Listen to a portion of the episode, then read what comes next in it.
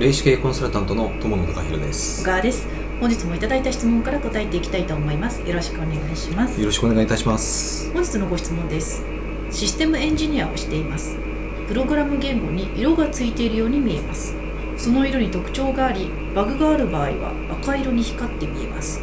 仕事ははかるはかどるのですがこれは私が変なのでしょうか？それとも同じような人はいるのでしょうか？ということなんですけど。うん。えっとこれはですね、うん。えっとあのまあ、同じような人はいるのでしょうかというところなんですが、これはねいらっしゃいます。うん。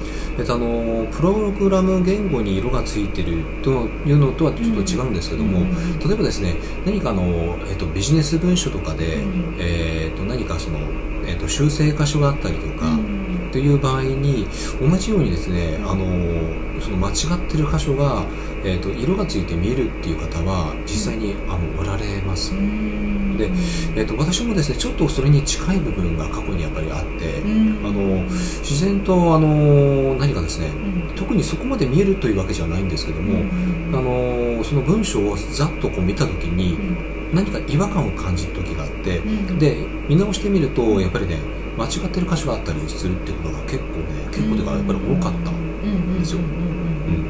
あので同じような形で、えーとあのまあ、ご相談者様は、まあ、この色が、えー、と赤色に光って見えるとうんういうん。ことだと思うんですけども、あのこれは間違いなくあの一つのあの霊的な能力だというふうにあの思っていただいていいと思います。うん。確かにそうですね。ううんんで、えーあのまあ、全然変なことでもないですし、まああのまあ、たまたまそのご相談者様は、えー、とバグがある場合は赤色に光って見えるという形なんですけども、うん。同じような方もいらっしゃれば違うように見えてる方もいらっしゃると思います。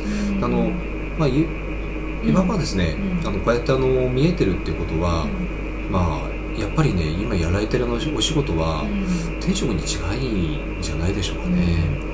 あの文章の文字とかに色がついて見えたりとか、あとは音に色がついて見えるとかそういう方もいらっしゃるので、うん。やはり能力がそういうような形で現れるっていうのがあるんでしょうね。そうですね、うん。うん。まあ、ですのでこのままですねあのこの能力使っていただいてあのぜひですね仕事をえあのスムーズに、えー、と進めていっていただければと思います。はい、本日のご質問に対するお答えは以上です。ありがとうございました。ありがとうございました